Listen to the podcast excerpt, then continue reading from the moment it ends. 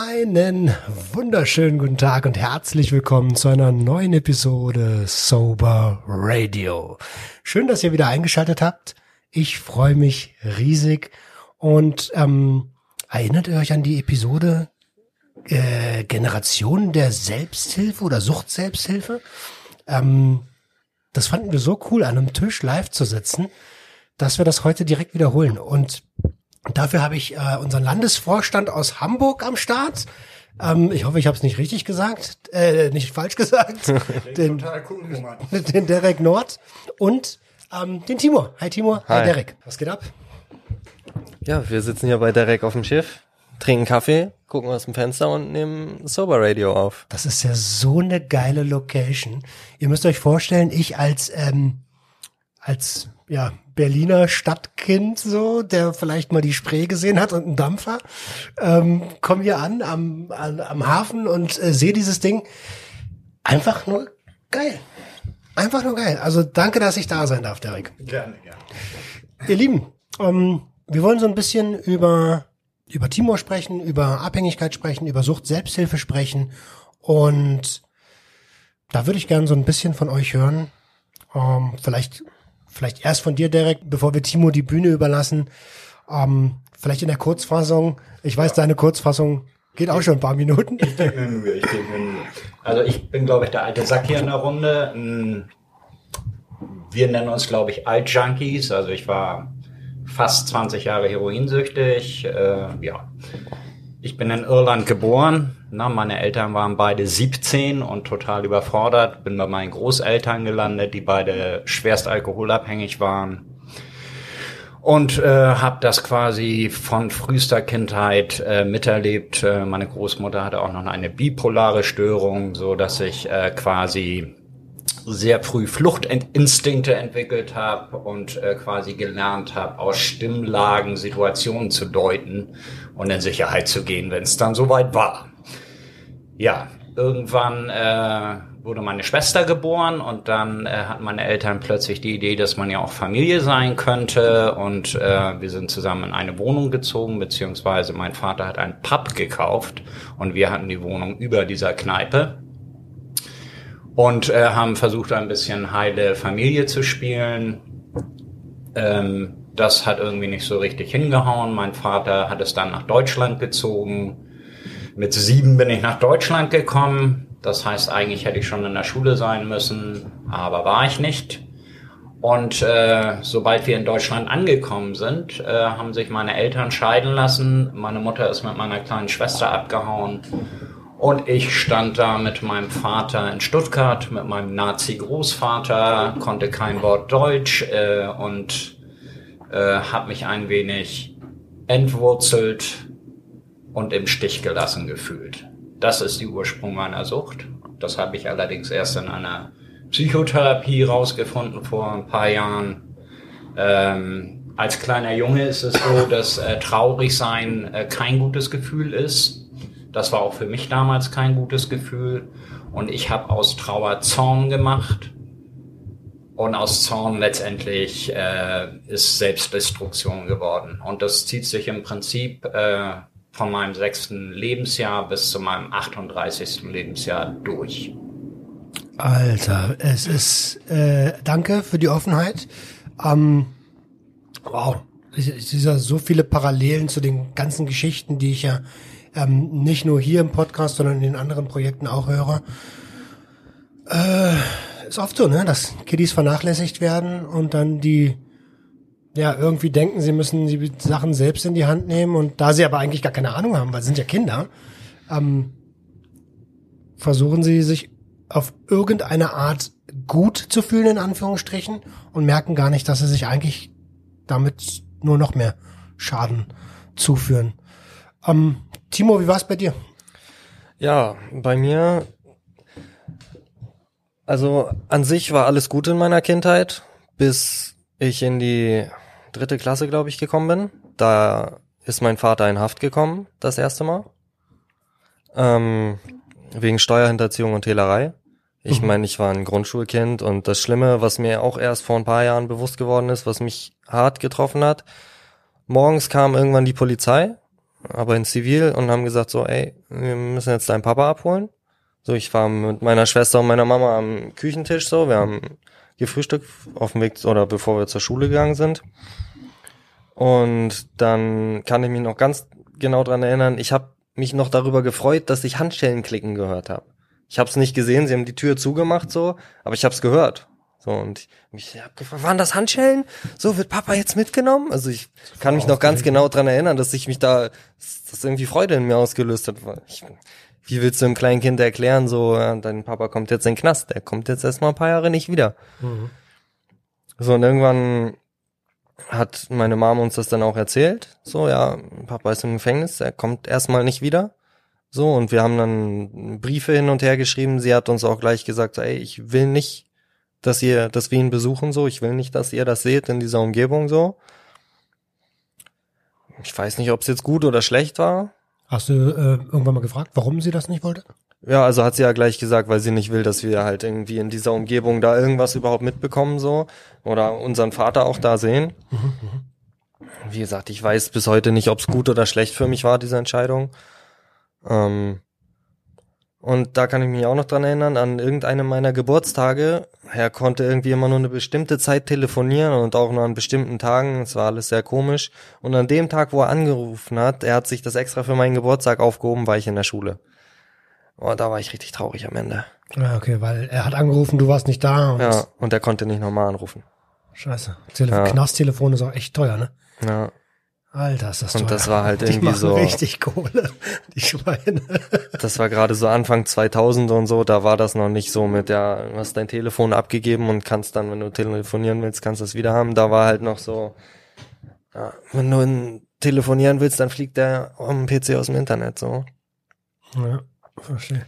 Und dann weiß ich gar nicht. Also es war schwer. Mir wurde auch gesagt so, ey, erzähl niemandem, was mit deinem Papa ist, so, weil das habe ich dann auch am eigenen Leib erfahren, so, dass mein bester Freund damals in meiner Kindheit, der war auch mein Nachbar so und die Eltern waren, die eine ist Ärztin, der andere ist Ingenieur bei Airbus so. Also gutes Eltern, also in Anführungsstrichen ja, gutes ja. Elternhaus. Mhm. Und irgendwann wurde dann gesagt so, ey, wir wollen nicht mehr, dass du mit Timur spielst, so, weil der Papa im Knast sitzt, so. Das ist dann aber schnell aufgehoben worden irgendwie so, weil man konnte uns einfach nicht auseinanderbringen. Ich meine, wir haben fünf, wir mussten durch den Garten laufen und wir haben uns gesehen und ja, aber wir haben auch viel Scheiße zusammengebaut. Ich will nicht sagen, dass ich nie der Antrieb dafür war, aber egal wer der Antrieb dafür war, immer hieß es Timo ist schuld so. Also ich, mir wurde oft die Schuld zugeschoben, obwohl die anderen geschworen haben, dass sie es waren. Das bringt mich direkt zu, zu einer Frage. Das ist ja immer ein kontroverses Thema in unserer Gesellschaft. Ähm, jetzt hast du natürlich auch so ein bisschen dunkle Haare wie ich. Hat es den, hat es den Sündenbock-Charakter direkt äh, hervor oder war das, glaubst du, das war die Ursache, dass du der Sündenbock hat, warst? Hat auch das, damit reingespielt, ja. Vorher hat mein Papa halt auch gut Geld verdient so. Porsche gefahren, so Ausländer mit viel Geld, dann im Knast. Klar, dass wenn Vater nicht mehr da ist, dass an den Kids hängen bleibt, ne? Und auch an meiner Mom, an der ist das auch nicht spurlos vorbeigegangen, niemals. Mhm. Wie, wie also wir reden jetzt immer noch von der dritten Klasse gerade? Also ungefähr. Früher wahrscheinlich noch. Ich kann es zeitlich nicht genau einordnen. War so 2000, zwischen 2003 und 5, glaube ich, irgendwie so. Boah, ja. Digga, da war ich schon hart high. da war ich schon total weg. Ja. Aber ich habe auch ein paar mehr Jahre mehr drauf.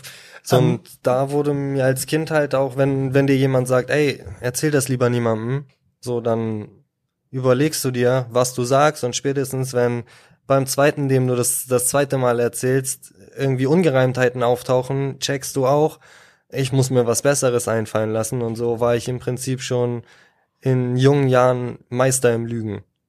Mhm. So ein klassisches Co-Abhängigkeitsding, ne? Dass man von der Familie gesagt bekommt, also ob das jetzt nun auf den ähm, Gefängnisaufenthalt äh, zutrifft oder auf den Abhängigen innerhalb einer Familie, ähm, dass einem die Familie sagt, erzähl das nicht nach außen, damit, ähm, weil man Angst hat, dass man verurteilt wird. Ja? ja. Was ja so oder so passiert. Ähm, okay, du bist Meister im Lügen geworden. Ja. Was waren so, wie, wie hat sich das so Ich dachte, das wäre ich. Okay. Ich glaube, da sind wir alle ganz gut. ähm, okay, und, und war das, würdest du sagen, das war der Grundstein für den Konsum? Auf jeden Fall. Ich kann mich an wenig aus der Zeit erinnern. An viele, was heißt an viele, an so ein paar Momente, wo ich echt traurig war, wo ich aber auch heute nicht mehr weiß, warum und was da los war.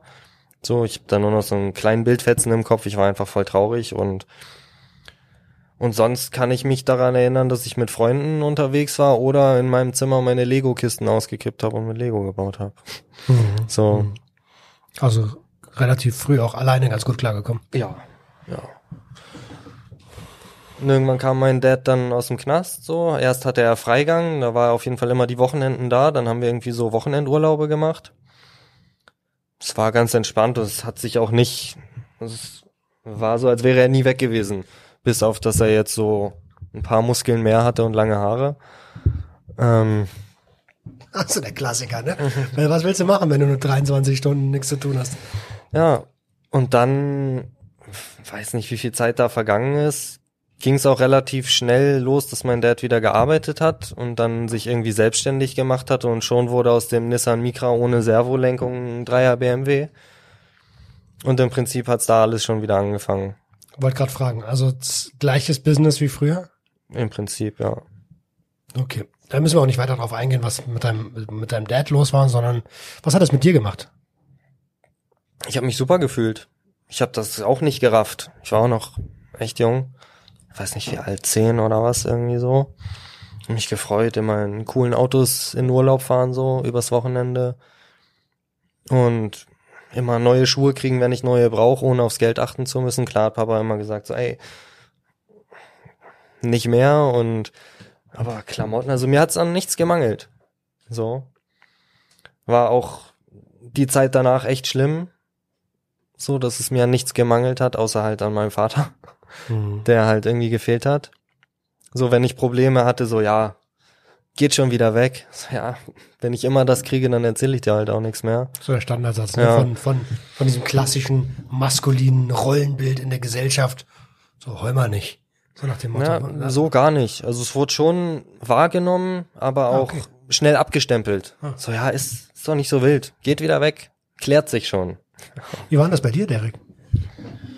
Naja, dadurch, äh, dass mir sowohl Vater als auch Mutter ein bisschen fremd waren, also keine Bindung im klassischen Sinne, ähm, habe ich mir meine Peers und Role Model Models irgendwie aus dem Kino oder aus dem Fernsehen geholt. Also es war, ne, am Anfang war es, was weiß ich, John Wayne und äh, die ganzen Gesellen. Naja, und die wurden natürlich dann, umso älter ich wurde, immer ein bisschen extremer. Ähm, und ich habe mich so ein bisschen damit identifiziert. Ne? Ich bin dann eher so in die äh, Gangster-Mafiosi-Geschichte ne? und habe mir dann Selbstbild gebastelt, äh, was ich denn gerne sein wollte, was immer Antigesellschaft war, komplett Antigesellschaft. Also auch schon mit äh, 6, 7, 8. Äh, und wir sind dann äh, irgendwann nach Hamburg gekommen. Na, und ich bin, also eigentlich war ich nicht zu kontrollieren. Ich bin aus mehr Schulen geflogen als, na, so. Okay, verstehe. War einfach chaotisch. Ne? Ich bin dann, ich glaube, mit zwölf äh, war ich im Prinzip schon Intensivtäter. Na, mit 14 hat der Jugendrichter auf mich gewartet, hat sich schon gefreut, so endlich können wir dir mal eine Schelle geben. Ähm, hab mich mit, mit Jungs umgeben, die, äh, also fast alle waren von äh, alleinerziehenden Müttern, die Söhne, äh, mit einem ähnlichen Antrieb äh, wie ich auch. Ähm, wobei ich bin eigentlich der Typ, wovor die Eltern immer gewarnt haben. Also ich war Täter, kein Opfer in der Geschichte. Ich bin ein Antreiber. Ich meine, ich bin eine Alpha-Persönlichkeit, das war ich als Kind schon. Du bist auch voll groß, Alter. Wie groß bist denn du? Naja, ich bin nur 1,85, der Rest ist mein Ego. Gut, aus meiner Perspektive ist das groß. Nein, aber das äh, war natürlich auch eins der, der Geschichten. Also nicht, dass ich groß war, sondern dass ich destruktiv war und, äh, naja, ich äh, will mal bescheiden sein, relativ intelligent. Das heißt, ich war redegewandt, intelligent, destruktiv. Das hat Menschen an mich gebunden. Na, und muss sagen, die meisten von diesen Menschen sind jetzt tot. Ich habe es überlebt. Also es war ein Scheißdeal alles in einem. Verrückte Mischung, ne? Ja. Verrückte Mischung. Also generell, ich habe es ja eben schon mal, als du gesagt hast, guter Lügner, Timur, ähm, da haben wir Abhängige alle ein, ein Händchen für, weil wir es irgendwie auch sein mussten. Ja, Ähm, und wenn dann noch ähm, boah, so, ein, so eine, wie nennt man das, tiefe innere Wunde und Destruktivität, wie du es genannt hast, dazu kommt, da ist echt Potenzial für eine Menge Scheiße da. auf jeden Fall. Ähm, wann hast du das erste Mal konsumiert und was hast du das erste Mal konsumiert? Zigaretten haben wir in der Grundschule schon ausprobiert. So. Und das erste Mal habe ich Cannabis konsumiert, so was so illegale Substanzen angeht. Das war mit zwölf. Ähm, da haben Jungs aus meiner Klasse oder einer von denen hatten mit so ein paar Älteren rumgehangen. Die waren auch nur zwei, drei Jahre älter, aber ähm, die waren halt schon in der sechsten oder in der siebten Klasse irgendwie so. Und die haben zusammen gekifft so. Und irgendwann haben wir gesagt, ey, wir wollen auch mal mitmachen, so nehmt uns mal mit. Die, die wirkten auch immer so ein bisschen Gangster. Ja, Die waren nicht wirklich Gangster, glaube ich. Also waren sie nicht. Sie waren auch nur kleine Jungs, die konsumiert haben so und sich cool gefühlt haben. Ich wollte gerade sagen, Überraschung, keiner ist in der sechsten Klasse ein Gangster. Also die allerwenigsten. Ja. Und dann haben die uns irgendwann mitgenommen ähm, unter ihre Brücke, wo sie immer gechillt haben. So, wo die, die haben auch, waren auch in der Graffiti-Szene dann schon so aktiv, wie man das als so kleine Butchis sein kann. Und haben da halt auch immer gemalt. Und dann hatten die da ihre Bon stehen und dann haben die gesagt, so, ja, ey Jungs, hier, dann Abfahrt. So, und dann waren wir zu dritt und ich hab, dann haben sie uns gezeigt, wie man diese Bon benutzt. Und dann bin ich völlig abgeschmiert. Also ich habe mich totgehustet, ich hätte fast gekotzt und in mir hat sich mehr als alles gedreht. So, ich glaube, ich habe mich gegen den Planeten gedreht oder so hat sich das angefühlt. Und mir ging es auch die ersten fünf Minuten richtig scheiße. So, ich habe gedacht, das mache ich nie wieder. Und im nächsten Moment, wo ich high war, habe ich gedacht, boah, das könnte ich jeden Tag machen. Okay, spannend, ne? Trotz, dass es einem während des Konsums so beschissen geht. Ähm, weißt du noch, was die Intention war? War das, war das das, was zu Hause passiert ist, oder war das Neugierde? Oder eine Mischung vielleicht aus beiden? Mehr Neugierde, aber schon eine Mischung aus beidem. Ähm, wenn du jetzt mit deinen 25 und mit ähm, der, den Jahren, die du jetzt schon abstinent bist, darauf kommen wir auf jeden Fall nachher noch zu sprechen, auf die Situation zurückschaust äh, und dich nochmal in die Gefühlslage versetzt, würdest du heute immer noch so handeln? Ich würde denken, ja. Ich würde denken, ja. Ja. Also, ich habe dieses Szenario schon öfter in meinem Kopf durchgespielt, habe auch gedacht, so ja, was wäre, wenn das alles nicht passiert wäre? Ich bin nie zu einem Entschluss gekommen. Also es ist, ich könnte es mir nicht anders vorstellen. So, weil ich wüsste nicht, was ich hätte besser machen können. Klar, du warst zwölf, Alter. Also ich bin in einem gutbürgerlichen Viertel aufgewachsen. Meine Nachbarn waren alle super lieb, alle super einfache, normale Leute ohne solche Probleme. Aber mich hat's immer ins Ghetto rübergezogen. So. Wie, ähm, die Frage ist natürlich ein bisschen beabsichtigt gewesen. Ne? Ich habe auch viel über sowas nachgedacht und ich bin auch so ein bisschen zu dem Schluss gekommen, ich, wenn ich heute noch mal 13 wäre, unter denselben Bedingungen, würde ich wahrscheinlich wieder konsumieren, weil ich kenne ja keinen anderen Weg. Ähm, wie siehst denn du das? Direkt. Mit dem, was ich heute weiß, wenn ich 13 wäre, dann wäre ich zu einem Jugendpsychiater gerannt, aber unter Hochdampf. Okay, okay. Ah, ja, gut. Stimmt. Wenn, ja, ja. Ja, ich hätte es, glaube ich, nicht gecheckt. Also ganz sicher nicht. Ähm, wie ging es denn weiter in deiner Suchtkarriere? Ja, viele Jahre des Kiffens sind ins Land gegangen. Ich habe auch dann die Schule gewechselt, bin umgezogen mit meiner Mom und meiner Schwester aufs Land. So, meine Eltern haben sich dann, nachdem mein Dad aus dem Knast kam, äh, geschieden. Und dann ging es einfach lange Jahre weiter mit Kiffen. Einfach jeden Tag kiffen. Frag mich nicht, wo ich das Geld her hatte. Ich kann es dir selber nicht erklären. Ich habe viel meine Familie beklaut. Ich habe eigentlich überall alles geklaut. Bin selten aufgeflogen, aber am meisten bei meiner Familie. So. in den anderen Sachen, die ich geklaut habe, da hätte es jeder sein können. Da wäre nie jemand auf mich gekommen, glaube ich. Ähm, und irgendwann kam dann der große Bruder von einem Freund von mir damals, wo wir auf dem Land gelebt haben, der halt immer erzählt hat, wie er andere Drogen nimmt und Halluzinationen hat und das so geil war und wir uns, wir gedacht haben, ey, wenn Kiffen schon so geil ist, was, wie geil ist dann der andere Scheiß so? Bevor du auf die, bevor du jetzt darauf zu sprechen kommst, ich habe die Geschichte ja im Bus schon mal gehört. Ähm, wenn du sagst, da sind lange Jahre ins Land gegangen, von wie vielen Jahren sprechen wir denn da? Nur für den Hörer, dass er sich auch was vorstellen kann. Ja, ne? stimmt. Ja, das hat sich, für mich waren es halt super lange Jahre. Ich glaube, es waren zwei, drei Jahre, drei Jahre ungefähr, ja. Also äh, man muss das natürlich auch immer aus der jeweiligen Lebenssituation und der le jeweiligen Lebensperspektive betrachten. Also klar, für einen, Zwei, zwei, drei Jahre ungefähr, ja. für einen 13-Jährigen ist das lang, für einen 12- oder 13-Jährigen. Ähm, und dann, wenn ich jetzt richtig äh, schlussfolgere, warst du 15 als Nee, Der- ich, ich war, also es waren zwei Jahre, ich war 14. Ah, okay, okay. Ja. Und ähm, der Bruder, der schon der, der große Bruder, wie alt war der? 16, 17, 18, ich weiß nicht mehr genau. Ja, eher 17, glaube ich, 18, ja. Mhm, mhm, mhm. Ich wollte dich nicht unterbrechen. Entschuldigung. Also Nee, doch, ich und wollte dann- dich unterbrechen. Ja, und der kam dann halt immer an, hat erzählt, wie geil das war und ähm, dann haben wir ihm irgendwann Geld in die Hand gedrückt, haben gesagt, ey, besorg uns doch auch mal dieses LSD. So, und dann kam er irgendeines Geburtstags, wo er uns dann LSD mitbringen wollte, kam er und er hatte natürlich kein LSD, hat gesagt, er hat was viel Besseres, hatte dann Koks dabei und da war es eigentlich auch schon um mich geschehen dann. Nach der ersten Nase Koks fand ich es auch super geil. ähm, war dir, also mir ist die Antwort schon relativ bewusst, ähm, oder ich kann es schon, ich vermute das schon, was du jetzt als Antwort sagen wirst. Kanntest du einen Unterschied zwischen verschiedenen Wirkweisen von psychotropen Substanzen?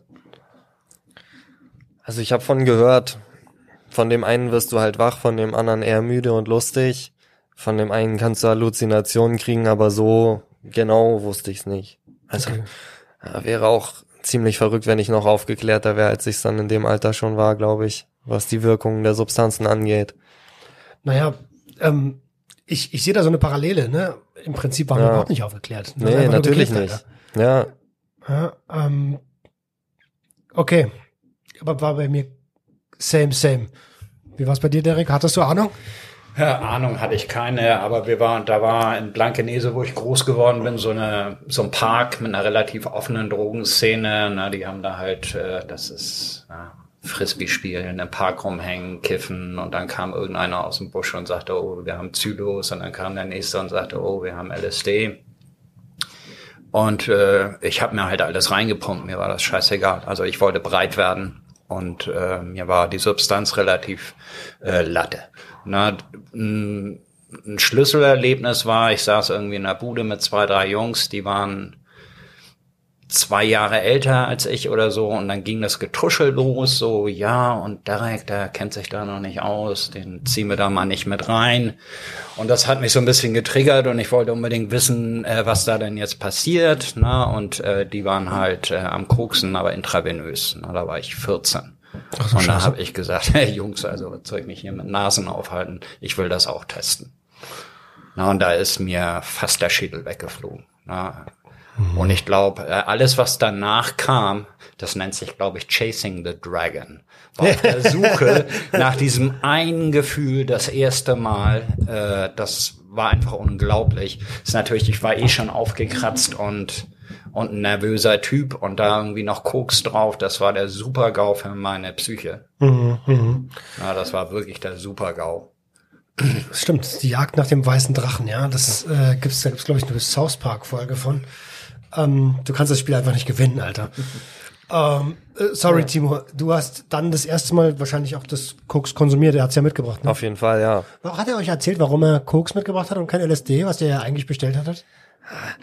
Also, er war halt ein gieriger Typ. Er hat sich gedacht, boah, geil, guck mal, die Jungs haben mir Geld in die Hand gedrückt. Mehr für mich. Den Jungs gebe ich eine Nase, die sind sowieso zufrieden. Dabei ist es dann nicht geblieben an dem Abend. So, ja.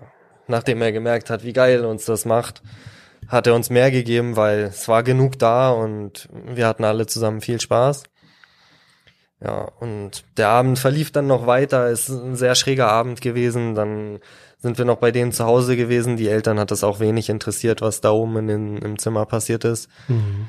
Ähm, wir sind eigentlich nur dahin gefahren zum Kiffen. Und dann hat er uns Koks in die Bon gepackt. Das war dann in meinem Kopf sozusagen der Super-GAU. Dazu dann noch so Hardcore-Techno. Dann lag ich da erstmal auf dem Sofa und bis ich wieder klargekommen bin, ist bestimmt auch eine Stunde ins Land gegangen.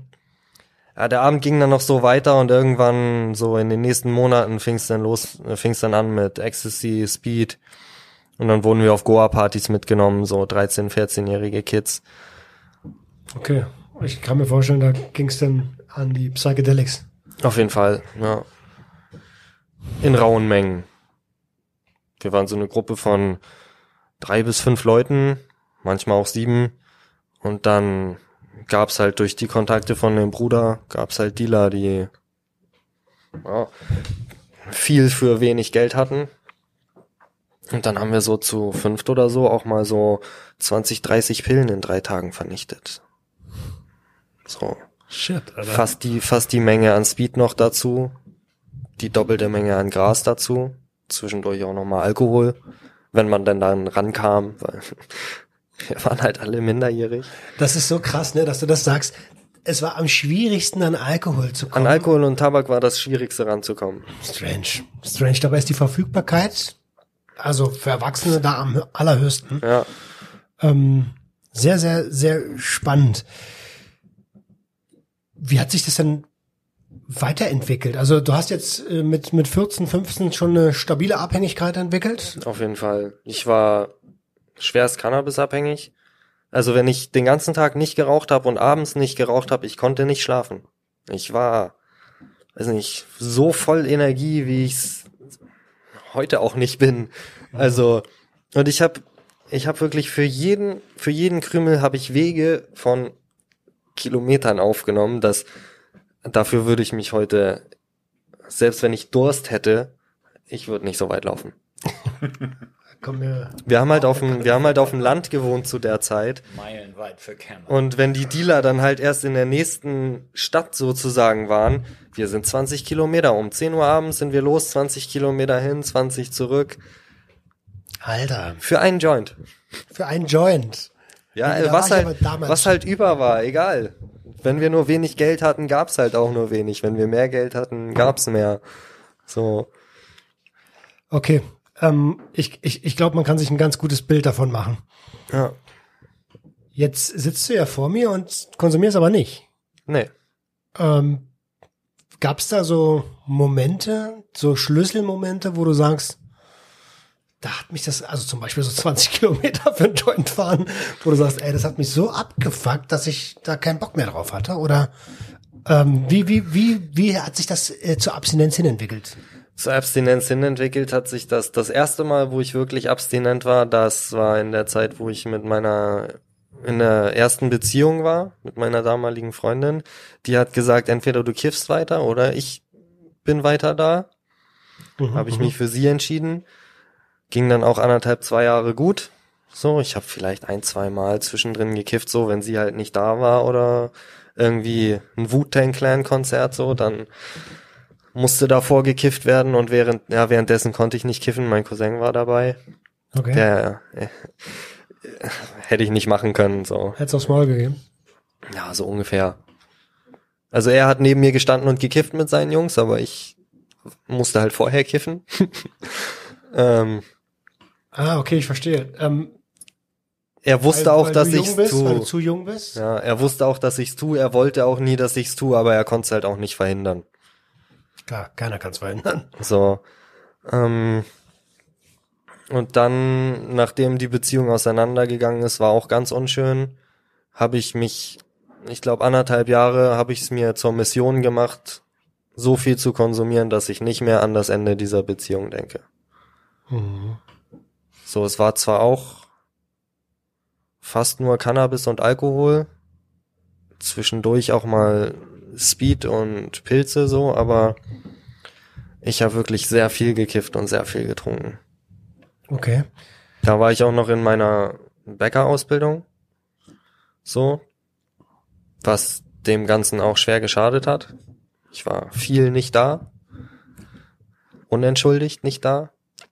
Mm. Ich habe die meiste Zeit da mit meinem Cousin zusammengehangen. Ähm, mit dem anderen nicht, mit dem ich auf dem einen Konzert war. Und dem ging's, ging's ähnlich beschissen wie mir, nur aus anderen Gründen. Und ja, wir hatten zwar auch Spaß in der Zeit, wo wir konsumiert haben, aber wir haben beide eigentlich nur konsumiert, um zu verdrängen. Das heißt, ihr habt euch in so einer Negativspirale Ja. gegenseitig runtergezogen. Also es war viel schöne Zeit dabei, aber der Grund deswegen war halt verdrängen. Okay, was hat denn dein Chef da dazu gesagt? Auch vieles. Ich bin von Betrieb zu Betrieb gehüpft. So, ich wurde in zwei Betrieben rausgeschmissen. Ich war immer an der, an der Bäckerinnung Hamburg angebunden, weil ich da meinen Vertrag hatte. Weil ich, äh, es eine längere Geschichte in meiner Ausbildung so. Okay. Der Chef in meinem ersten Lehrbetrieb, der war ein Choleriker, mit dem bin ich nicht klargekommen. Ich wollte dann aber nicht noch die zweite Ausbildung abbrechen und bin dann zur Innung gegangen und war da angestellt. Und die haben uns dann, uns Lehrlinge immer so in Betriebe vermittelt, in der Hoffnung, dass wir da bleiben. Ich gehörte zu den Kandidaten, die nicht geblieben sind. Mhm, mhm. Ähm, unter anderem durch meine Fehlzeiten und wenn man ständig völlig high arbeitet, dann ist klar, dass irgendwie kein Betrieb dich behalten will, auch wenn es keiner wusste. Mm, Bist du sicher, dass keiner wusste? da lachst du schon direkt, ne? ich glaube, viele haben es auch einfach, wollten es nicht sehen oder haben es nicht gedacht. So, der ist viel zu jung und das geht doch nicht, der ist einfach verplant und der hat einfach keinen Bock. So, Du bist auch, also damit sich der Hörer ein, ein Bild machen kann, du bist auch ein schmaler, also ziemlich, ziemlich schmal so, Ja. ne? Ähm, und da kann schon schnell der Verdacht aufkommen, okay, der ist einfach ein bisschen, der Junge braucht was zu essen. Ja, du weißt nicht, wie oft ich diesen Satz in meinem Leben gehört habe. Ähm, Wenn äh, äh, du als mittlerweile langjähriger Gastronom, Derek, ähm, das hörst, würdest du sagen, sein, sein Chef hat's gemerkt oder also in so einer Küche und in so einem Handwerksunternehmen beim Bäcker, da, da herrscht ja auch ein rauer Ton. Würdest du sagen, die haben das mitbekommen? Würde ich schon sagen. Also ich meine, ich erkenne das aus eigener Erfahrung. Ich bin mein ganzes Leben in der Gastronomie und äh, solange ich äh, hocheffizient funktioniere, dann ist denen doch scheißegal, wie breit ich bin. Ganz ehrlich, die wollen Geld mit mir verdienen. Ja. Genau, gut, dass du das sagst. Das ist genau der Satz, den ich hören wollte. Das ist übrigens nicht nur in der Gastro so, auch im, im Vertrieb genau das Gleiche. Solange du funktionierst, ist es scheißegal. Ähm, wenn du aufhörst zu funktionieren, dann wird's interessant. Wie war das bei dir, Timur? Du hast ja sicherlich, äh, also hast du funktioniert weiterhin? ja, aber eher schlecht. Also ich, ich bin immer negativ aufgefallen, immer. Manchmal bin ich positiv aufgefallen, so die erste Zeit, wo ich dachte, ey, das ist voll cool, hier, hier würde ich gerne bleiben. Die Arbeit hatte wenig damit zu tun, wie es mir ging. So, das war halt immer mein, mein privater Kram und gerade die Zeit, wo wir eben drüber gesprochen haben, war halt das Ende dieser Beziehung. Mhm. Mm. Und auch die Leute in Erinnerung, die, da war ich noch mit einer von den ja, am einfachsten Händelbaren, glaube ich. Okay. Also ich, die hatten auch schon oft keinen Bock auf mich, so und wollten mich aber nie rausschmeißen, weil irgendwo doch immer noch so ein kleines Fünkchen Potenzial zu sehen war. Und nachdem ich dann meine Ausbildung verlängern musste, aufgrund meiner Fehlzeiten, aufgrund meines nicht eingereichten Berichtshefts, ähm, hatte ich Glück, dass ich verlängern konnte, so. Und in dem halben Jahr, wo ich verlängert habe, bin ich das erste Mal in eine Entgiftung gegangen. Das heißt, du bist jetzt kein Bäcker. Doch. Ah, okay. Ich habe ich hab zwei Wochen Entgiftung gemacht, habe das auch nach der Entgiftung dann durchgehalten, habe meine Prüfung noch gemacht und seitdem bin ich gelernter Bäcker. Ja, mega geil. Herzlichen Glückwunsch, dass du das durchgezogen hast.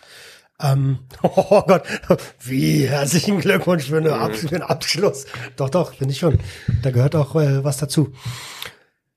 Ähm, wie alt warst du da, als du in die Entgiftung gegangen bist? 19? 20?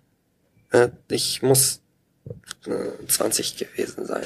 Das heißt, zwischen diesem, zwischen dieser Beendigung der Beziehung, wo du versucht hast, nicht zu konsumieren, weil du ähm, dich für deine Ex-Freundin verändert hast, bis hin zur Lehre und auch der abgeschlossenen Lehre und dann der Entgiftung. Da Das- ging schon mal.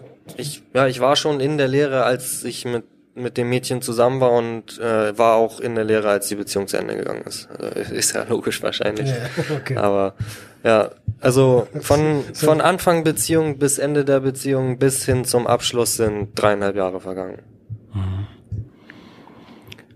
Hast du eine Lehre gemacht, Erik? Ähm, jein. ähm, ich habe mit 36 habe ich in sechs Monaten drei Schulblöcke Theorie und Praxis abgelegt als Koch. Also ich bin gelernter Koch und war so super gut, dass ich quasi den Realschulabschluss äh, noch mit dazu bekommen habe, weil ich unter 2,5 war im Durchschnitt. Ah, das okay. war nach meiner letzten Therapie. Verstehe. Ähm, krass. Aber damals eine, eine Lehre angefangen? Damals äh, hätte ich mir nicht mal die Schuhe zubinden können. Also nein, keine Lehre angefangen. Okay. Bei mir war es auch so, ich habe eine Lehre angefangen, ähm, war aber ja ein Hänger vom Allerfeinsten so und das war eine eine Aus also eine schulische Ausbildung zum zum Einzelhandelskaufmann und wollte mir irgendwie einen, Joint in der Pause drehen, habe mir schon so in der äh, in, im Klassenzimmer das Gras in so ein Papier reingemacht und bin dann wollte aber nicht im Zimmer bauen, weil ich dachte, das ist zu auffällig.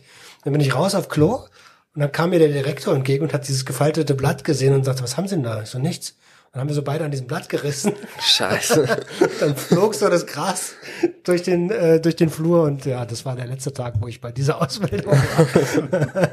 ähm, du hast es vorhin gesagt, du hast äh, auch eine angefangene Ausbildung, die du nicht vollendet hast. ja. Was, was hast du da gemacht? Da habe ich angefangen, Segelmacher zu lernen. Was ist das denn? See also Ach, Segel. Ach, Segel. Ja. Ich dachte Siegel. Ich so, Nee, was ist nee. Siegel? Siegel könnte ich heute machen. Alter, Vater. Ähm, ja, Segelmacher machen halt Segel. Ich habe LKW und Containerplan gemacht im Betrieb. Fällt natürlich äh, in den Beruf rein. Im, Im Betrieb kam ich ganz gut klar. Ich war zwar schlecht in Mathe und ich war dauerhaft high und von den Wochenenden noch immer verstrahlt. Mm, Aber so ein bisschen Flächenberechnung hatte ich dann schon noch drin. Das war ja auch nicht so schwer. Aber in der Berufsschule ging es halt nur um Segel. Die Leute in meiner Klasse hatten Abitur, waren studierte Leute, waren alle Segler. Und ich sitze da im LKW und Containerplan. Was wollt ihr eigentlich von mir? Ähm, und nach einem Jahr habe ich mit dem Chef von dem Betrieb gesagt, so, ey, das wird nichts mehr. Wir lassen's. Und nach der Ausbildung bin ich noch mal ein Jahr zur Schule gegangen, weil ich musste. Und dann habe ich nach dem Jahr Schule die Ausbildung zum Bäcker angefangen. Ursprünglich wollte ich Konditor werden. Dann gab's aber direkt bei dem Bäcker, der gegenüber von meiner Haustür war, die hatten halt einen Ausbildungsplatz als Bäcker frei, habe ich gedacht, mache ich erst Bäcker und dann Konditor. Bin beim Bäcker geblieben. Cool, Bäcker ist auch geil. Also es macht Backen an sich ist eine coole Sache. Ja, das stimmt. Das Handwerk ist cool, nur das Drumrum ist nicht mehr meins. Ja, ist halt äh, Stress, ne? Wie in der, wie in der Küche halt, ne? Da ein rauer Ton. Äh, Ja. ähm, das kann sein, dass es von jetzt auf gleich mal 20 Essen oder 30 Essen gibt und dann musst du halt zack, zack funktionieren, so, ne? Ja. Also krass. Ähm, ich komme noch mal auf die Frage von eben. Wo war denn jetzt der Schlüssel im Moment? ähm, der Schlüsselmoment lag wirklich darin, dass ich die, dass ich die Ausbildung abschließen wollte. Ich wollte es schaffen. Okay. Und ich bin auch nicht mehr klargekommen. Also die letzte Zeit vor der Entgiftung, ähm, ich bin ausgezogen bei meinem Dad, konnte nicht zu meiner Mom, hab zwischendurch zwei Wochen bei meinem Cousin gelebt. du weißt, dass ich dem- jetzt frage, warum, ne? Ja, ähm, weil ich halt immer high war und es immer Stress gab. Deswegen. Ah. Das heißt, deine Mama hat dich nicht nach Hause gelassen, weil du konsumiert hast. Ich weiß ehrlich gesagt gar nicht mehr, woran es bei meiner Mom gelegen hat. Ich glaube einfach, weil die mit meiner Schwester zusammengelebt hat und nicht genug Platz war für mich auch noch. Ich weiß es ehrlich gesagt nicht mehr. Aber bei meinem Dad bin ich raus, weil wir super Stress hatten, dass ich halt konsumiert habe. Verstehe. Ähm, Derek, wie waren, hattest du Schlüsselmomente? Bestimmt, ne? Sonst würdest du ja viel. Viele Schlüsselmomente. ich kämpfe eigentlich schon gegen die Sucht, seitdem ich 19 bin. Also wirklich, wo ich raus wollte. Ich habe schon 18 qualifizierte Entzüge hinter mir und fast drei Jahre Langzeittherapie. Mhm. Also es ist nicht so, dass ich äh, so sein wollte, wie ich war, aber es hat halt nicht geklappt. Na, ich äh, bin nie äh, an den Punkt gekommen, beziehungsweise ich konnte nicht zurückgehen zur Ursache meiner Sucht. Da waren wahnsinnig viele Blockaden vor, viele Rüstungen. Na, ich habe immer Nebenkriegsschauplätze besucht, na, habe gesagt, nein, das liegt an der Beziehung mit meinem Vater oder nein, das liegt am, was weiß ich, aber ich bin nie dahin gegangen, wo es wirklich wehgetan hat. Mhm. Das heißt, ich konnte nie wirklich aufräumen. Na, ich hatte einen, äh, also ich habe irgendwann geheiratet mit äh, 21 oder 22. Äh, meine damalige Frau äh, war auch na, abhängig, nicht so schwer wie ich, aber wir hatten so den Plan, äh, über Verantwortung würden wir uns quasi aus diesem Sumpf rausziehen. Also die fatalste Entscheidung, die ich in meinem Leben getroffen habe. Äh, sie wurde dann auch schwanger und meine Tochter ist geboren worden. Na, ich äh, habe es irgendwie geschafft, ein paar Monate sauber zu bleiben. Sie ist sauber geblieben während der gesamten Schwangerschaft und auch noch eine Zeit danach. Na, ist dann aber an einer Überdosis verstorben, als meine Tochter elf Monate alt war. Und ich war völlig auf Heroin. Ich war so drauf. Also das Jugendamt hat mich nicht mal angeguckt.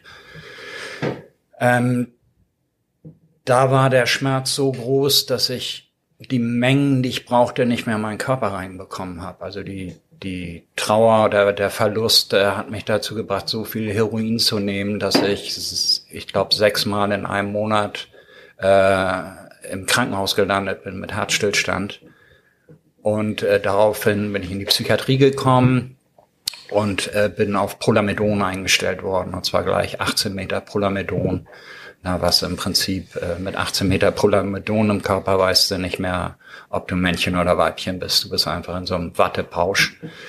Und da bin ich so circa drei Jahre geblieben. Das heißt, alles, was ich davor quasi produziert habe, war irgendwie ein Dasein. Und jetzt war ich in die nächste Ebene gerutscht. Das war irgendwie Sein, ohne da. Also ich na, stand komplett neben mir. Ich habe mich irgendwie in die psychosoziale Betreuung geschleppt, äh, zur Apotheke, und wenn ich mal irgendwas fühlen wollte, dann habe ich mir eine Nadel Koks in den Arm gejagt, nur damit irgendwas durchsickert.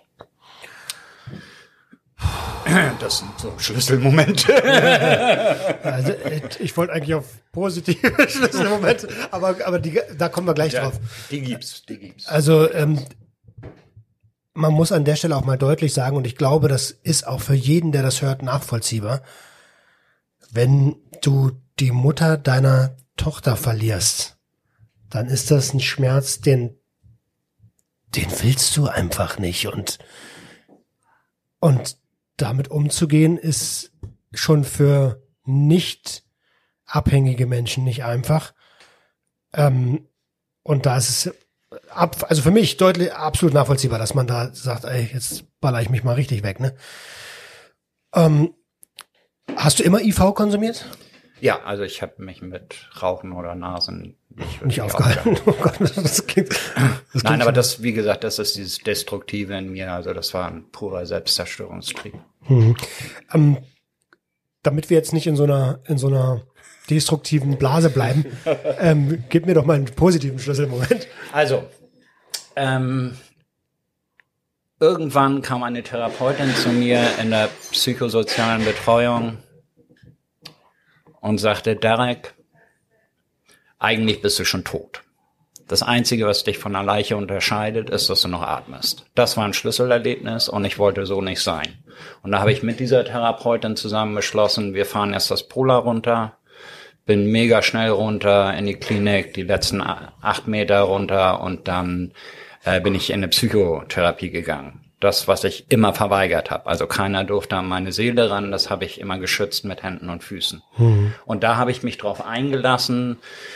Und äh, als ich meinen Suchtlebenslauf vorgetragen habe, habe ich halt von den Trennungen meiner Eltern erzählt und bin gleich rübergegangen und habe dann das nächste erzählt, aber die Therapeutin wurde stutzig und hat mich quasi zu dem Moment zurückgeführt.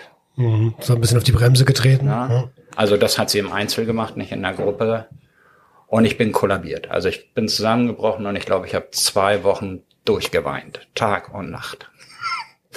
Ähm, dann haben die mich neu zusammengebastelt. Also das war so das, das Gefühl, äh, diese Traurigkeit, allein gelassen worden zu sein, mit dem ich mich auseinandersetzen musste, um die Birne freizukriegen, um in die Zukunft zu gucken. So, als das irgendwie geleistet war, äh, habe ich mich quasi ein bisschen neu erfunden mit Hilfe dieser Therapeuten bin in eine Wiedereingliederung, ähm, na, hab angefangen hier in so einem Projekt zu kochen. Da bin ich abgeworben worden auf den ersten Arbeitsmarkt und äh, seitdem äh, bin ich quasi drogenfrei. Das Einzige, was noch nachgewummert hat, war der Alkohol. Da konnte ich mich erst zwei Jahre später von trennen. Und das halt dank dieser Guttempler-Geschichte und Selbsthilfe. Äh, gutes Stichwort. gutes Stichwort. Was ist denn diese Guttempler-Geschichte? Naja, äh, bei mir war es purer Zufall, äh, dass es die Guttempler waren und äh, finde ich auch jetzt gar nicht so relevant, welche Organisation das ist. Äh, na, das Prinzip Selbsthilfe war das, was mir eigentlich den Arsch gerettet hat.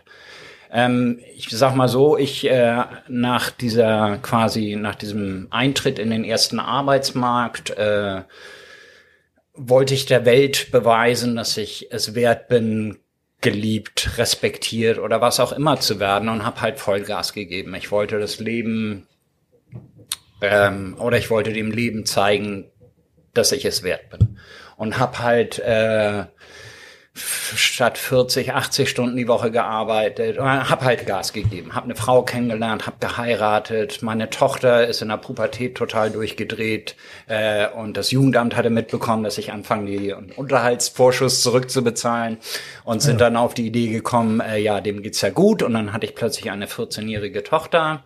Dann kam die Ausbildung zum Koch. Also alles auf einmal und ich habe auch alles an mich gerissen, weil Du wolltest ja funktionieren, ich, wolltest wollte ja zeigen. Ne? unbedingt ne? beweisen. Mhm. Und es hat meinem Selbstwert ja auch gut getan. Ich bin quasi zwei Meter gewachsen in der Zeit und irgendwann äh, konnte ich halt nachts nicht mehr pennen. Ne? Ich habe 16 Stunden gearbeitet, bin ins Bett, bin sofort eingeschlafen, um zwei Uhr morgens wach und dann fange ich an, mich im Kreis zu drehen. Und es ging über Wochen. Und irgendwann haben meine Hände angefangen zu zittern und meine Psyche hat angefangen, äh, äh, einzuknicken und dann bin ich irgendwann morgens äh, im Kiosk, habe mir eine Schachtel Zigaretten geholt und dann lächeln mich diese Flachmänner an und ich dachte, Alter, es geht einfach nicht mehr. Dem Typen gesagt, gib mir mal zwei Stück, ne, hab die mir in den Kopf gehauen und es machte zsch, meine Schultern gingen runter und ich dachte, oh, du bist im Arm von Christus. Ne. Und das war der Rückfall der ging ungefähr sechs Wochen und dann war ich arbeitsunfähig. Also ich bin Spiegeltrinker, das heißt, ich war auf zweieinhalb Flaschen Wodka innerhalb von einer Woche. Das ging so rasend schnell. Ich dachte, was ist denn hier los?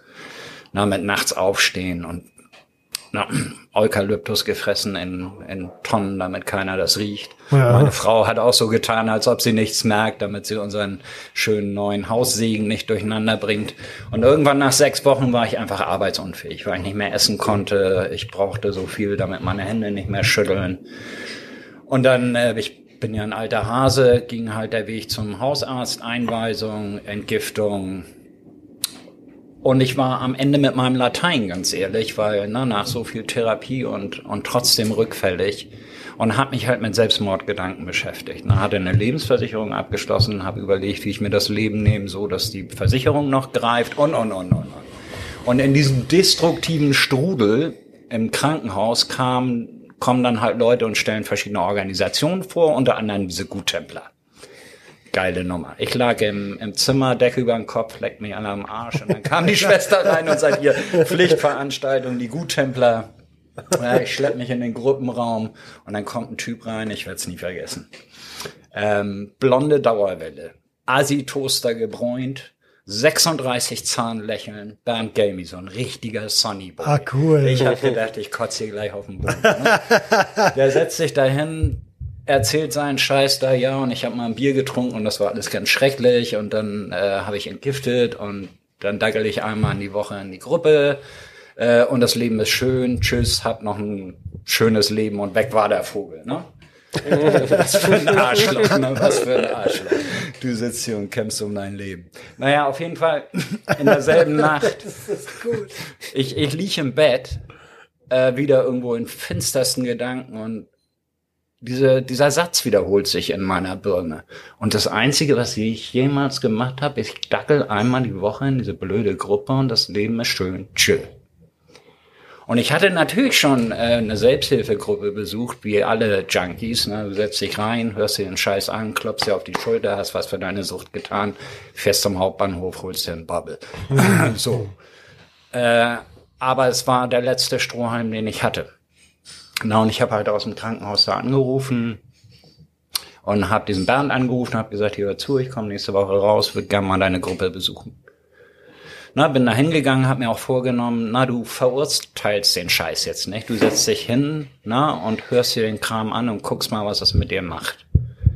Und es war keine aufregende Gruppe, na, also hier nichts Sternchen und äh, Feuerwerk. Aber die Leute sind richtig cool miteinander umgegangen. Da war so eine gewisse Nähe und so eine gewisse Wärme im Raum.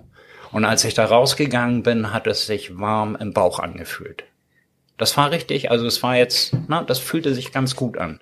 Und da habe ich gesagt, Mensch, das kannst du ja machen, kostet dich eine Stunde in der Woche, ist ja nichts Dickes. Und habe angefangen, regelmäßig zu dieser Gruppe zu gehen. Und das ist jetzt 17 Jahre her. Das ist doch mal ein Schlüsselmoment. Das ist doch mal ein Schlüsselmoment. Lass mich mal raten, der Bernd fuhr Manta. Nee, nee, der fuhr gar nicht. Der hat seinen Führerschein gar nicht wieder gemacht. Also, also. Aber es war ein unheimlich cooler Typ. Der sah zwar echt schräg aus, aber der war gut. Okay, cool. Äh, Timo, du bist ja dann auch irgendwie zur Selbsthilfe gekommen. Ja. Ähm, wie ist das denn bei dir passiert? Bei mir ist das passiert. Ähm, passiert ist auch. Wie ja, ist das denn passiert? Ja, es ist wirklich passiert, lustigerweise. Ähm, wir waren ja bei meiner Geschichte, da gab's noch so, das war ja gerade die erste Entgiftung und dann Abschluss der Ausbildung. Mhm. Dann ging's noch viel weiter so, wo es dann noch viel schlimmer wurde. Ähm, und dann habe ich irgendwann eine Therapie gemacht, eine, in der Tagesklinik, so fünf Monate lang. Da habe ich ein jetziges Mitglied unserer, unserer Gruppe kennengelernt und ich bin bei uns in der, in der Therapieeinrichtung sind halt auch mal so Selbsthilfegruppen aufgetaucht, haben sich vorgestellt. Dann bin ich erst zu dem einen Verein gegangen, wo ich mir so dachte, okay, ist wirklich wie im Film hier, aber ich bin monatelang hingegangen, war cool irgendwie. Mhm. Und dann hat irgendwann Sven gesagt, so, ja, komm doch mal mit zu uns. So, ich bin bei den Guttemplern. Das ist nicht so wie das, was du kennst, und ist viel cooler.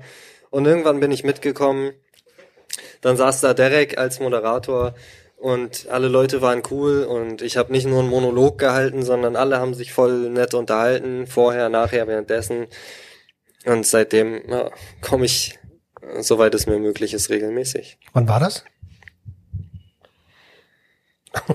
Anderthalb Jahre her, bestimmt schon. Alter, ich habe keine Ahnung. Zeit. Ich glaube ja. das ist auch eine meiner Lieblingsfragen. Wenn mich einer fragt, bin ich so, äh, ja, ich glaube so zwischen, zwischen anderthalb und zwei Jahren bin ich jetzt mit dabei. Ah. Wir wollen jetzt, also ich will jetzt auch keine Riesenüberwerbung machen, auch wenn das Soberkeitsprojekt natürlich ein Hilfsangebot der Guttempler ist. Ich will einfach nur herausstellen, dass es etwas gibt, äh, wo man als Abhängiger hingehen kann und sich aufgehoben fühlen kann. Was ist der große Vorteil deines deines jetzt abstinenten Lebens zu dem Leben, was du vorher geführt hast, Timo? Das da kann ich viel erzählen, glaube ich. Ja, mach das mal. Ähm, davor würde ich aber, glaube ich, noch erzählen, wie es mir ging, bevor ich in die Therapie gegangen bin. Okay, gerne. Ähm, ich bin, nachdem ich dann meine Ausbildung fertig hatte und dann auch in einem guten Betrieb war und auch nicht so schlecht verdient habe, bin ich in meine eigene Wohnung gezogen, in der ich jetzt noch lebe. Und da war ich clean so, und ich dachte mir, ey geil, jetzt läuft alles, jetzt hast du einen Job, jetzt hast du eine Wohnung, jetzt kannst du dir das Kiffen auch leisten. Ja. Dann habe ich erstmal so mal hier einen geraucht, mal da einen geraucht, dann hat es keine Woche gedauert. Ich hatte eine Bon zu Hause stehen, habe wieder täglich gekifft. Dann hat es relativ schnell auch funktioniert, dass ich meinen Job verloren habe. Die Miete nicht mehr gezahlt, dann ging es mir so schlecht, weil ich in so einer Abwärtsspirale war mit Depressionen und Job verloren, konnte Miete nicht mehr zahlen. Mm, dann kam noch eine familiäre Geschichte dazwischen, dass mein Cousin mir gesagt hat, dass er jetzt mit meiner Ex-Freundin zusammen ist, was mich dann völlig aus der Bahn geworfen hat. So, das war die Ex-Freundin. Die nee, eine andere, aber es war im Prinzip dieselbe Situation wie mit okay. der ersten Ex-Freundin so. Die unter anderem damals mit meinem besten Freund zusammengekommen ist, die beide bei mir gewohnt haben. Was, weswegen mich das alles so aus der Bahn geworfen hat. Alter. Und in dem Moment ist so ein, als er mir das gesagt hat, ist so ein Schalter in meinem Kopf umgelegt, so der mir gesagt hat, ey, du willst nicht mehr leben. So, ich konnte nicht mehr klar denken, ich weiß nicht, das kann man sich nicht vorstellen, aber ich konnte von einem auf den anderen Moment nicht mehr denken. Es war einfach, es waren keine Gedanken mehr da, außer Wut und Trauer. So. Und da ich halt schon wieder voll am Konsumieren war und mein Dealer mein Nachbar war, der selber auch viel gekokst hat, bin ich zum Koks gekommen. Und so schnell ging das, dass ich auch koksabhängig wurde. Ich habe nicht täglich Koks konsumiert, aber so zwei, drei, vier Mal die Woche, je nachdem, wie es um das Geld gerade stand. Und ich habe mich dann drei, vier Monate jeden Tag wirklich überlegt, wie ich mich am besten umbringe, ohne dass ich damit jemandem schade. So, ich war wirklich ziemlich am Arsch. Meine Wohnung ist im fünften Stock. Ich stand da fast täglich auf dem Balkon, habe überlegt, ob ich spring. Mein bester Freund, den ich schon sehr lange kenne, der hat mich täglich angerufen und sich mit mir getroffen, einfach weil er jeden Tag Angst hatte, dass mir was passiert. Und irgendwann waren wir zusammen einen Krog essen und ich konnte nicht mehr, hatte einen völligen Nervenzusammenbruch in meinem Nervenzusammenbruch und bin aus dem Laden raus, habe mich irgendwo auf eine Treppe gesetzt und nur geheult. Er kam dann raus und äh, hat, auch angefangen zu heulen, hat mich in den Arm genommen und gesagt, ey, Du bist eine der stärksten Persönlichkeiten, die ich kenne, wenn nicht sogar die stärkste Persönlichkeit. Und dich so zu sehen, ey, das macht mich auch fertig. Ja, das war für mich so der Schlüsselmoment, wo ich dachte, ja, ich will so nicht mehr sein, ich muss was tun. Dann habe ich über einen Bekannten die Möglichkeit gehabt, innerhalb von zwei Tagen im Entzug zu landen.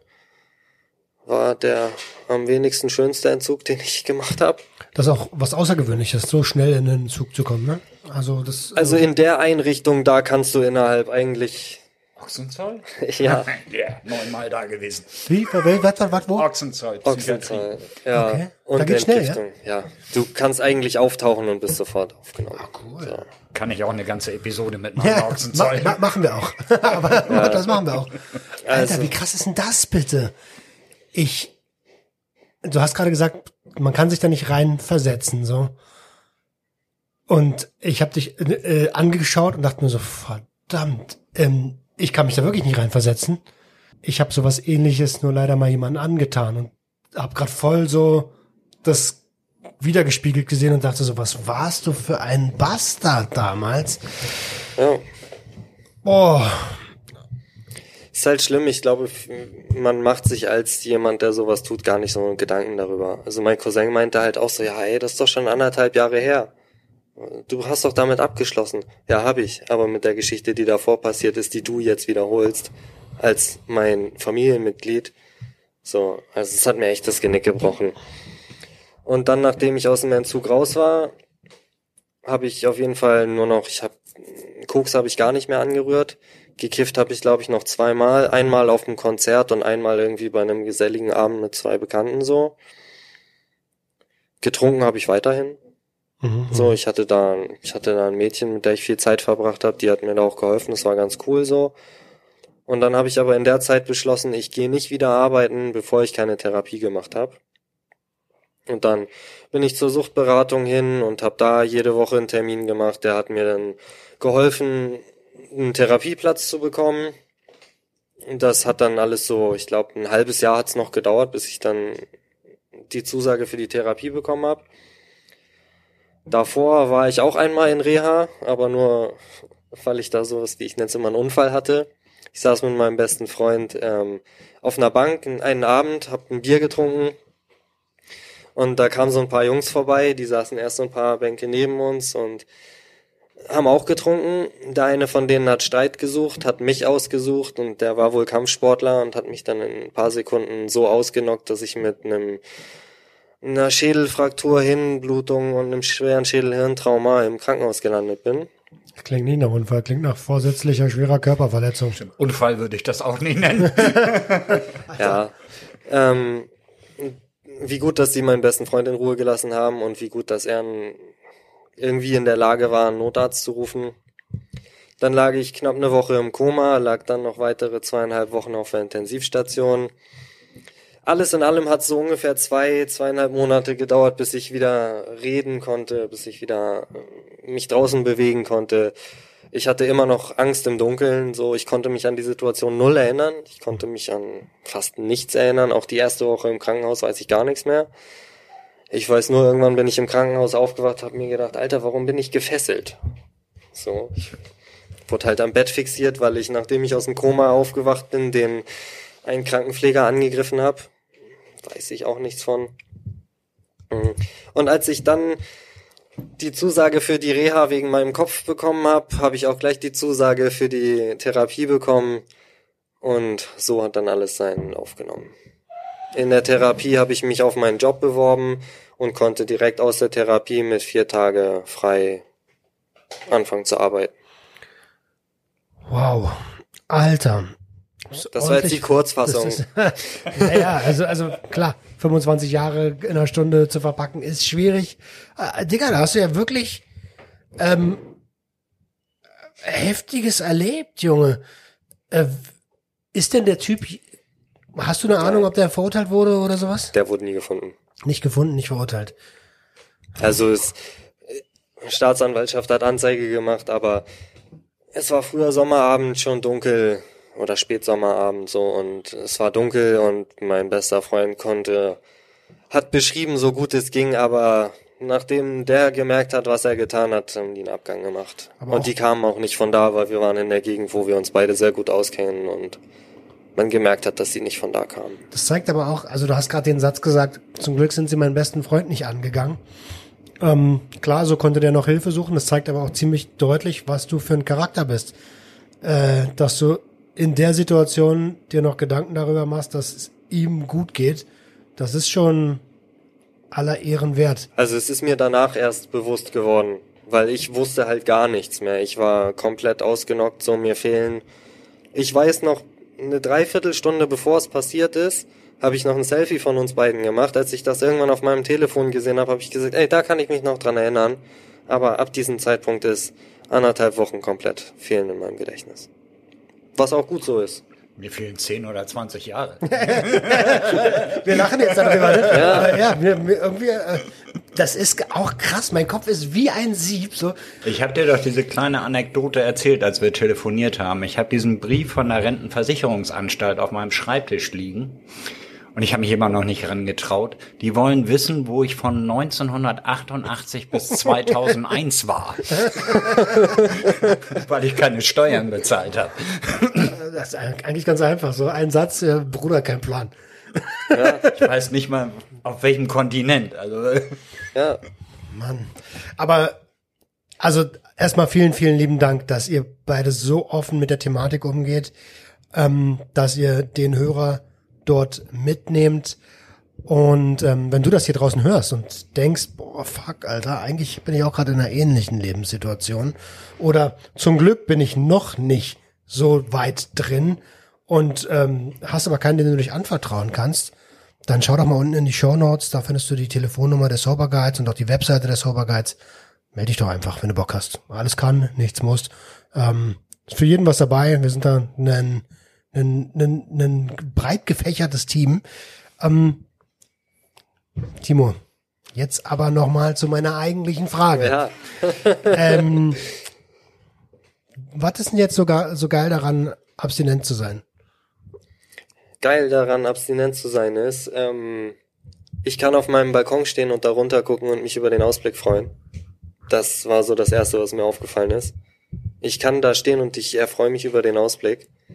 Im Gegensatz zu davor. Ähm, ich habe ein Ziel. Mein erstes Ziel war wieder in Arbeit zu gehen. Habe ich geschafft, habe ich durchgezogen, ziehe ich jetzt immer noch durch. Jetzt habe ich ein neues Ziel. Na, Na, das musst du sagen. das musst du jetzt sagen. Ja, Ich finde also, das so geil. also ich habe Das musst du, du musst gar nichts sagen, ne? Aber es wäre Ja, der Hörer. also ich mag das Handwerk, was ich, was ich mache. Ich bin Bäcker, so das mag ich ist schön, aber werde ich nicht auf Dauer machen können. Dann wollte ich eine Ausbildung zum Erzieher machen, um dann vielleicht auch irgendwann Sozialpädagoge zu werden, um mein Wissen, was ich habe, um aus der Sucht rauszukommen und danach auch gut leben zu können weitergeben zu können, wollte ich halt Erzieher lernen, hat aber aufgrund aller Zeugnisse, die ich je bekommen habe, die einen zu schlechten Notendurchschnitt haben, nicht geschafft. Und dann habe ich mich an der Abendschule beworben und gestern kam der Brief, dass ich die Zusage habe, um meinen Realschulabschluss nachzuholen. Mega. Und das ist auf jeden Fall schon mal ein riesiger Vorteil. So. Mittlerweile habe ich, oder ich habe eine Beziehung, die super funktioniert. Ich lebe mit meiner Freundin zusammen. Ich muss auf nichts mehr achten. Ich habe keine Schulden mehr. Alle meine Rechnungen sind einfach immer bezahlt ohne Probleme. Ich habe noch Geld übrig am Ende des Monats, kann mir viele tolle Dinge leisten. Ähm, und ich fühle mich normal. Ja, ich habe das erste Mal in meinem Leben eine Steuererklärung gemacht. ähm, habe da gut viel Geld wiederbekommen und habe das in eine sehr teure Uhr investiert. Wenn du sagst eine sehr teure Uhr, ist es äh, Sind wir dabei 3000 Euro ungefähr. okay, das ist schon ordentlich. Also ich finde das schon ziemlich teuer. Ähm, und viele tolle Dinge. Ich habe ein Hobby. Ich mal viel, Graffiti hauptsächlich, Cool, Mann. was ich halt auch, was auch nur nüchtern funktioniert. Bin ich der Meinung, wenn ich jetzt überlege, ich würde wieder anfangen zu kiffen, zu koksen und zu trinken. Ich würde alles tun, aber sicherlich nicht malen. Ich würde wahrscheinlich äh, im Sofa versinken und immer weiter ins Sofa sinken, bis es nicht mehr tiefer geht. Ähm, Äh, Sekunde, wir haben ja auch einen Aufklärungs, äh, äh, wer ist das, Auftrag. ja, Du machst, sicherlich. das, du machst das legal, ne? Ja, auf jeden Fall. Ich mal, ich mal auf Leinwänden und digital. Super, genau. Das Ja. wollte ich hören, Alter. Also man kann auch, man kann auch an Wänden malen, ohne dass es illegal ist. Dafür muss man sich dann in seiner Stadt die richtigen Wände suchen. Hall of Fames. Ja, da würde ich nur nicht die falschen Bilder übermalen, sonst ist jemand ziemlich sauer auf dich. Ja, das hast du überall. Das, aber das klingt doch nach einem richtig geilen Wandel, Alter. Ja, Also, äh, da kannst du mit Fug und Recht sehr stolz auf dich sein. ja. Ich finde es immer schwierig, das zu akzeptieren, wenn Leute das zu mir sagen, weil ich das irgendwie, für mich ist das schon alles so Alltag und so über so Sachen wie die Zusage für die Schule habe ich mich super gefreut. Ich freue mich auch über viele andere Sachen, aber stolz auf mich, weiß ich nicht, das ist immer noch so ein bisschen, bisschen schwierig. Schwer sich das zu erlauben, ne? Ja, Ja, aber ähm, ich find's cool. Und die erste Zeit nach des Nüchternseins war super, ich war super euphorisch, ich konnte die Welt umarmen. Dann kam eine Zeit, wo ich echt dachte, warum, warum überhaupt, was bringt mir dieser Scheiß? Aber die muss man, so scheiße es klingt, aushalten und durchstehen. Und danach wird's besser. Und wenn man in der Zeit Hilfe hat, sowas wie die Guttempler zum Beispiel, dann kommt man auch da relativ unbeschadet durch. Und Rückfall hatte ich seit zwei Jahren, oder seit ich clean bin, keinen. Hammer, Hammer. Derek, ähm, wie, äh, wie sieht denn das bei dir aus? Was ist denn für dich der, der größte Vorteil des Abstinentenlebens gegenüber? Also, abstinent muss man ja auch, wir reden jetzt von Alkohol und illegalen Drogen. Ne? Ähm, wir haben ja alle drei einen Kaffee getrunken und, oh, nein, aber nicht IV, also getrunken. Du hast uns verraten, verdammt. Ähm, und äh, sicherlich gibt's noch die ein oder andere Sache, die man natürlich konsumiert, Alter. Das ist aber, also du kannst alles konsumieren. Wir müssen halt nur gucken, dass es im Rahmen ist. Was ist denn für dich der größte Vorteil einer Konsumkompetenz gegenüber dem, wie du früher gelebt hast? Also das, das tollste Gefühl ist, dass ich sagen kann, was ich will. Es fühlt sich an wie Pfefferminz. Ich muss nicht mehr lügen. Jeder Atemzug fühlt sich an wie Pfefferminz. Na, ich bin aus diesem Gestrüpp von Lügen endlich befreit. Das Coolste überhaupt ist, ich habe eine Beziehung zu meiner Tochter aufgebaut. Wenn sie in Schwierigkeiten ist oder traurig, dann ruft sie mich an. Ich bin zur Bezugsperson geworden, zum Vater. Mega gut. Das ist, äh, na, ich hätte nie gedacht, dass das irgendwann mal irgendwie zustande kommt. Äh, ich bin im Führungskreis von einem großen Unternehmen. Ich leite meinen eigenen Betrieb hier. Wer hätte das gedacht? Ganz ehrlich. ich hätte nicht mal einen Hund über die Straße leiten können und jetzt leite ich hier einen Betrieb mit zwölf Angestellten. Also es hat sich einfach so viel getan. Ähm, na, also besser geht's eigentlich kaum. Na, ich bin, äh, ich hatte natürlich mega viel Schulden, ganz besonders bei der Gerichtskasse. Ich bin schuldenfrei. Na, Wow. ich kann zweimal im Jahr in Urlaub fliegen. Ich habe einen Firmenwagen und einen Privatparkplatz. Ich, ich habe es geschafft, glaube Aber ich. der fast unter Wasser steht, das muss man dazu sagen. Nein, es fühlt sich einfach toll an und umso mehr ich äh, tue im Bereich Sucht, Selbsthilfe und Guttempler und den ganzen Tüdel, den ich so mache, umso tiefer graben sich meine Wurzeln im Boden. Also ich, ich stehe so fest in meinem Leben, auch, auch dank der ganzen Geschichten, die ich so ehrenamtlich mache. Na, und, und das möchte ich auch nicht mehr missen. Ja, also dem kann ich ähm, irgendwie nur beipflichten, seitdem ich mich regelmäßig nach außen bewege mit den Thematiken. Äh, du hast es gut gesagt, gehen so die Wurzeln in den Boden und man wird immer gefestigter. Ähm, ihr Lieben, wir, die Zeit verging so ein bisschen wie im Flug. Wir sind seit einer Stunde elf am Quatschen.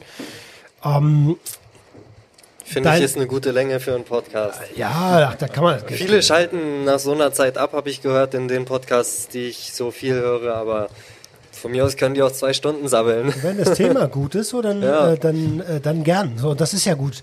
Ähm, ich wünsche dir, Timur, ganz, ganz, ganz viel Erfolg, dass du den Realschulabschluss auf der Abendschule machst. Ich bin den Weg auch gegangen, so ich, ich kenne den.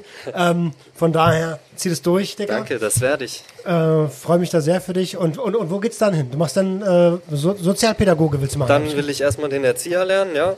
Und je nachdem, wie es dann alles läuft, mal gucken, was in der ganzen Zeit passiert. Vielleicht gehe ich studieren, vielleicht auch nicht, wer weiß. Ich mache erstmal das eine fertig.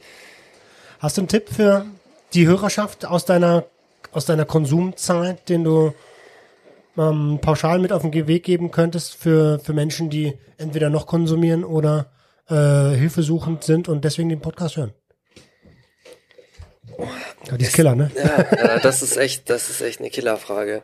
Ähm, es gibt super viele Angebote, die, wo die Leute nur dafür da sind, um dir zu helfen. Such dir die nächste Suchtberatungsstelle und sag, du hast ein Problem, du weißt nicht weiter. Die Leute helfen dir. Die sind nur dazu da, um dir zu helfen. Da braucht man sich auch nicht schämen und wenn man sich darauf einlässt, was auch schwierig ist für die meisten, mir war klar, ich habe ein Problem, ich komme damit alleine nicht klar, ich brauche Hilfe.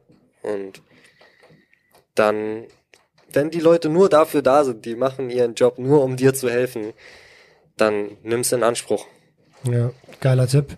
Sehr, sehr guter Tipp. Derek, ähm, ich, ich kann mir vorstellen, jetzt kommt ein was, was Größeres. Ich frage dich auch nach deinem Ziel.